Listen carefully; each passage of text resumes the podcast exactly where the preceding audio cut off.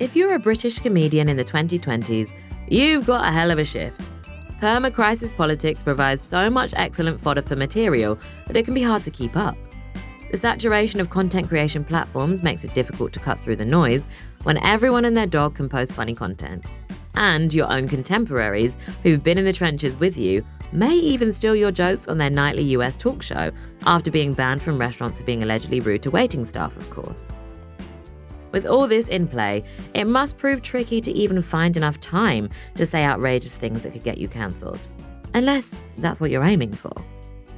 Thankfully, these days, we have no shortage of comedians placing their careers on the chopping block of cancel culture. And thank goodness, too, or we would be down at least one podcast. This episode is about more than one straight male comedian making a joke that went astray. It's about a comedian who has built a career on calling out socially backwards, egregious bullshit, turning into the very man he used to mock. This is the story of Ricky Gervais, a pioneer of sharp elbowed comedy who decided to puncture his own legacy of speaking truth to power. Welcome to Cancelled.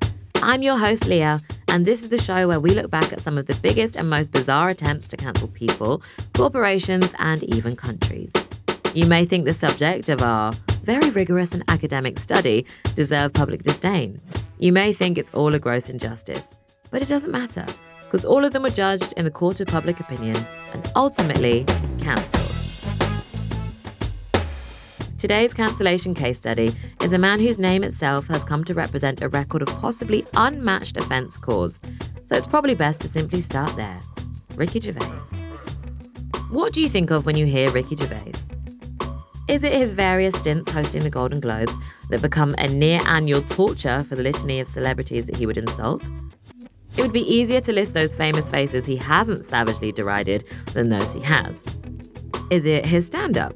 Gervais has been working the circuit across four decades, recording podcasts before it's cool and redefining the term mockumentary. Maybe that's it. Maybe Gervais is most synonymous for his sitcoms Extras, An Idiot Abroad, and most recently, Afterlife. And above all others, as David Brent, the indelible archetype of a mortifying middle manager in The Office. Across all of these, in his work in any medium, there's a clear thread. Here is a man who delights in mocking those with privilege. A man, yes, but more brazen than that. A distant observer of societal absurdities and a self appointed and globally performed judge and jury. He says what nobody else would dare say, and he does it to their faces, in front of live audiences. He takes on his role as inquisitor seriously, uncompromisingly.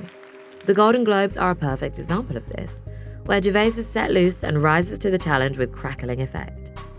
2020, his valedictorian circuit in the hosting spot was his tour de force. He skewered the rich and famous, and the rich and famous let him. Why? Because opening yourself to punishment allows you to be redeemed. In his opening monologue alone, he takes on the elephant in the room and the shadow over Hollywood. Quote, You worked with him. You did it he tells the gathered glitterati on Harvey Weinstein's stomach wrenching sex crimes coming to light. Jeffrey Epstein and Prince Andrew are also invoked. Quote, If ISIS started a streaming service, you'd call your agent, he says to somewhat muted laughter. Gervais' skewering privilege is what he does best. But what Ricky Gervais also does expertly and subtly is make his audience forget that he too is of that ilk a man who has a net worth of $140 million can't be as representative of the everyman, no matter how hard he tries. Can he? But he manages, like few others, to pull it off, with a mixture of razor sharp wit, even sharper elbows, and a fair degree of guts. But perhaps net worth is a crude way of measuring the everyman these days. More important, more identifiable is his background. I'm Nick Friedman. I'm Lee Alec Murray. And I'm Leah President. And this is Crunchyroll Presents The Anime Effect. We're a new show breaking down the anime and pop culture news you care about each and every week. I can't think of a better studio to yeah. bring something like this to life. And yeah, I agree. We're covering all the classics. If I don't know a lot about Godzilla, which I do, but I'm trying to pretend that I don't right Hold now. it in, hold on. And our current faves. And... Luffy must have his due. and we agree on some things, but not on everything. Oof. I remember, what was that? Mm. Say what you're gonna say, and I'll circle back. Listen to Crunchyroll Presents The Anime Effect every Friday, wherever you get your podcasts. And watch full video episodes on Crunchyroll or the Crunchyroll YouTube channel.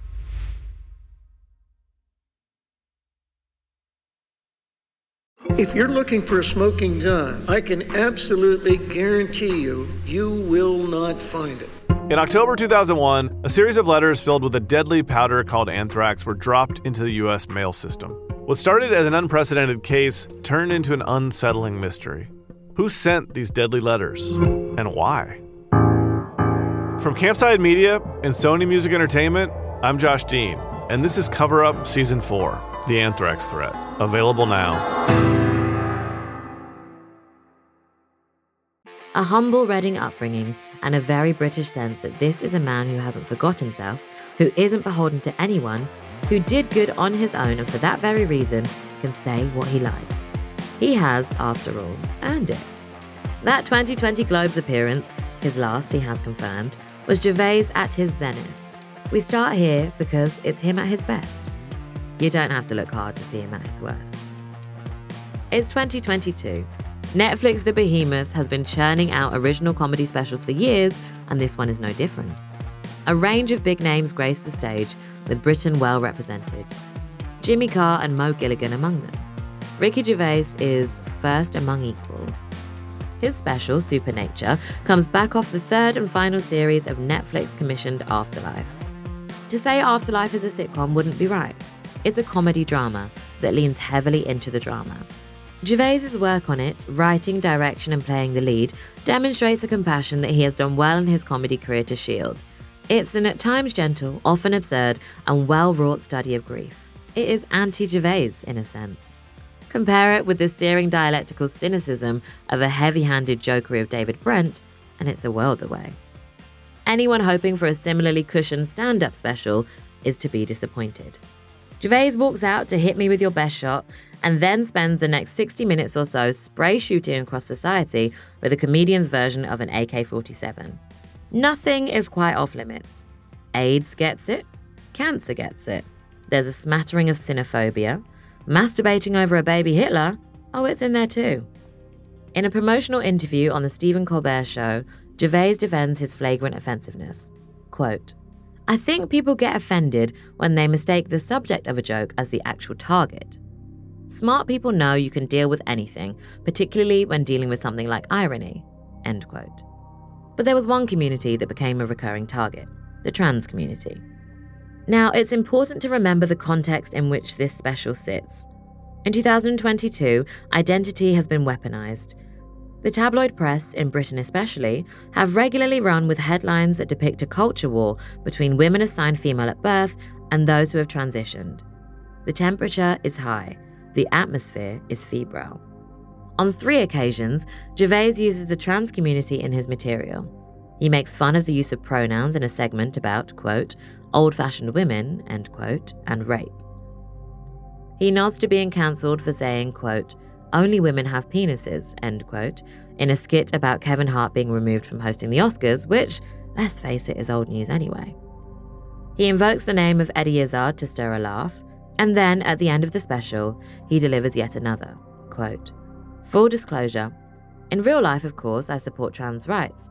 I support all human rights, and trans rights are human rights. Live your best life. End quote.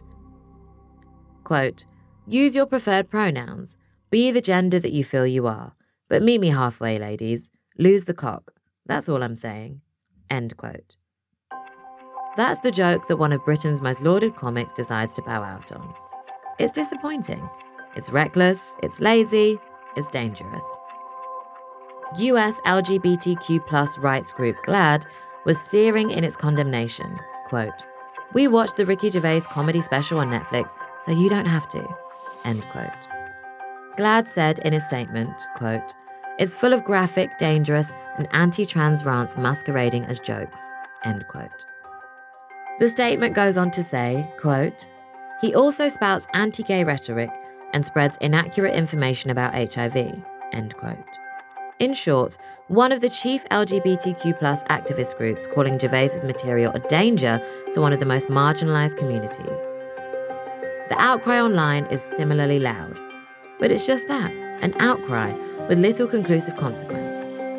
Gervais notes in his special, quote, The worst thing you can say today to get you cancelled on Twitter, death threats. The worst thing you can say today is women don't have penises, right? Now no one saw that coming. End quote. Which crowd is he playing to here?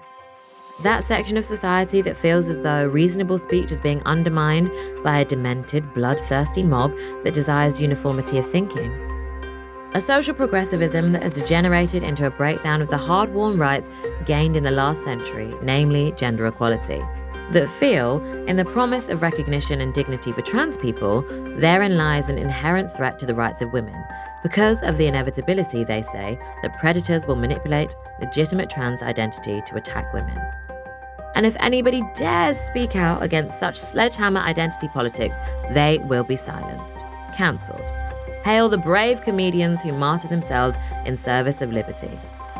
Of course, there's no nuanced analysis that might protect the legitimate rights and identity of trans people whilst combating the very male problem of sexual abuse of females. Warning this podcast contains juicy tales of a super dysfunctional family. Brothers betraying brothers, friends becoming enemies, and a mother trying her best to keep everything from falling apart. No, this isn't a reality TV rewatch. I'm Dan Jones, your host, and this is one of my all time favourite true stories. Join me on a trip to the Middle Ages to meet history's most dangerous dynasty, the Plantagenets. This season, the plots are thicker, the ambitions greater, and the betrayals are even more devious in the epic saga of the family that shaped our world. From something else and Sony Music Entertainment, this is History, A Dynasty to Die For, Season 2. Listen and follow on Apple Podcasts, Spotify, Amazon Music, Stitcher, or wherever you get your podcasts. What if you could become stronger, more resilient, cure disease, and all you have to do is get naked in the cold and breathe? You get into ice water, and instead of like freaking out, you relax. It's called the Wim Hof Method, and Gwyneth Paltrow and Justin Bieber love it. I do the ice plunge because it's good for your body. But there's also a dark side. How many people have died doing the Wim Hof method? We can override even death. Listen on the podcast Infamous. That's Infamous, playing now.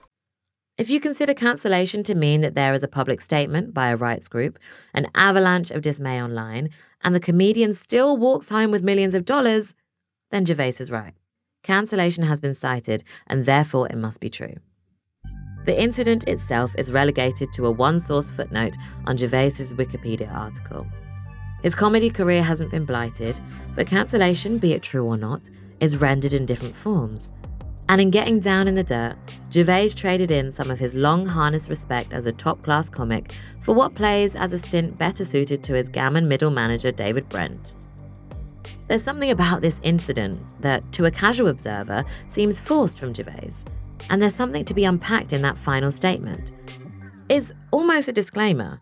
I believe in equal rights still, he almost says, even if it means I have to slam a community that don't have any to seem edgy. We know who Gervais is. We know he goes beyond the pale sometimes. We know he pushes the envelope. So, what makes something offensive from the equal opportunity offender? Well, it's more than just a distasteful joke on a Netflix special.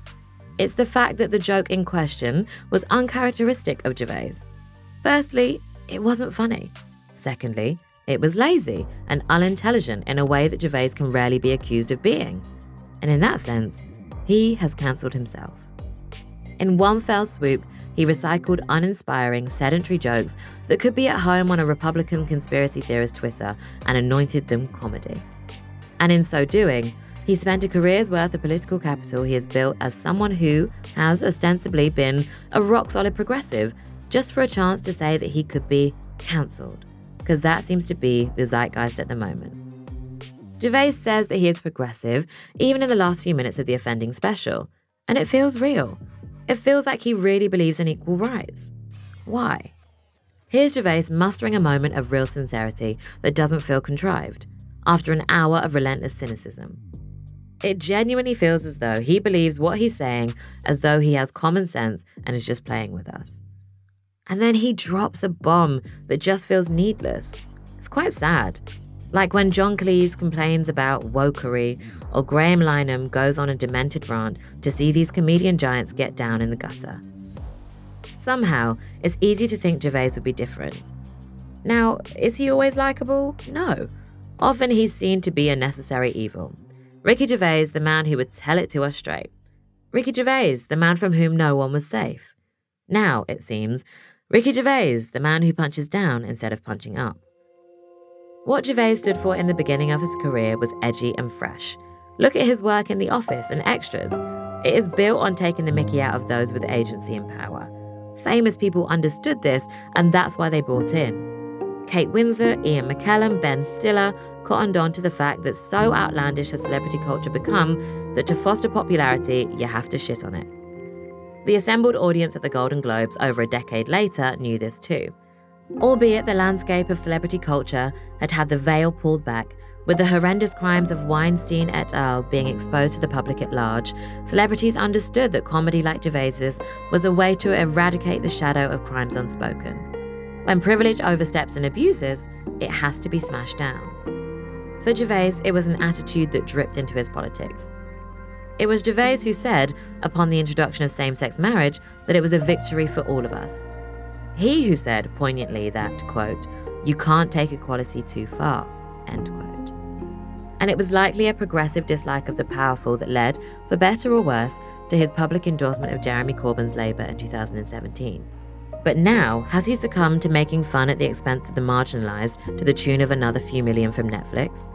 Gervais is intelligent, astute, and on the button of public opinion so often, if it is the case that the best one of Britain's most successful comedians can come up with is resort to ill fated jibes against the trans community, or indeed, if he believes that this is in keeping with his tradition of hitting back against the powerful, then what does that say about the state of comedy? Ricky Gervais is a comedy chameleon, in the sense that he pretends to be a lot of things to make jokes land, or indeed to cause the maximum outrage possible. He pretends to be left wing or right wing, depending on the day. He attacks issues from all angles, that is what makes him great.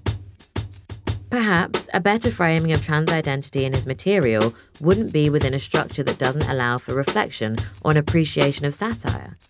Because the Ricky Gervais asking trans women to get rid of their cock doesn't scream to a viewer, look at this man taking the piss out of gammons. It says, look at this comedian giving me a free pass to laugh at people already on the receiving end of endless undue ridicule and indignity. As for Netflix, the incident once again raised real questions about the streaming platform's sanctioning of transphobia after a previous comedy special from Dave Chappelle caused outrage and hurt to the trans community. At the time, the head of the platform said he respected free speech. The distinction of how one person's free speech can infringe another is apparently lost on him. Gervais says earlier in the special, quote, You can't predict what will be offensive in the future. You don't know what the dominant mob might be, end quote. You also can't predict, as it turns out, who might risk being on the wrong side of history to be on the right side of a laugh. This episode was written by Anton Ferrie. This is a Broccoli production.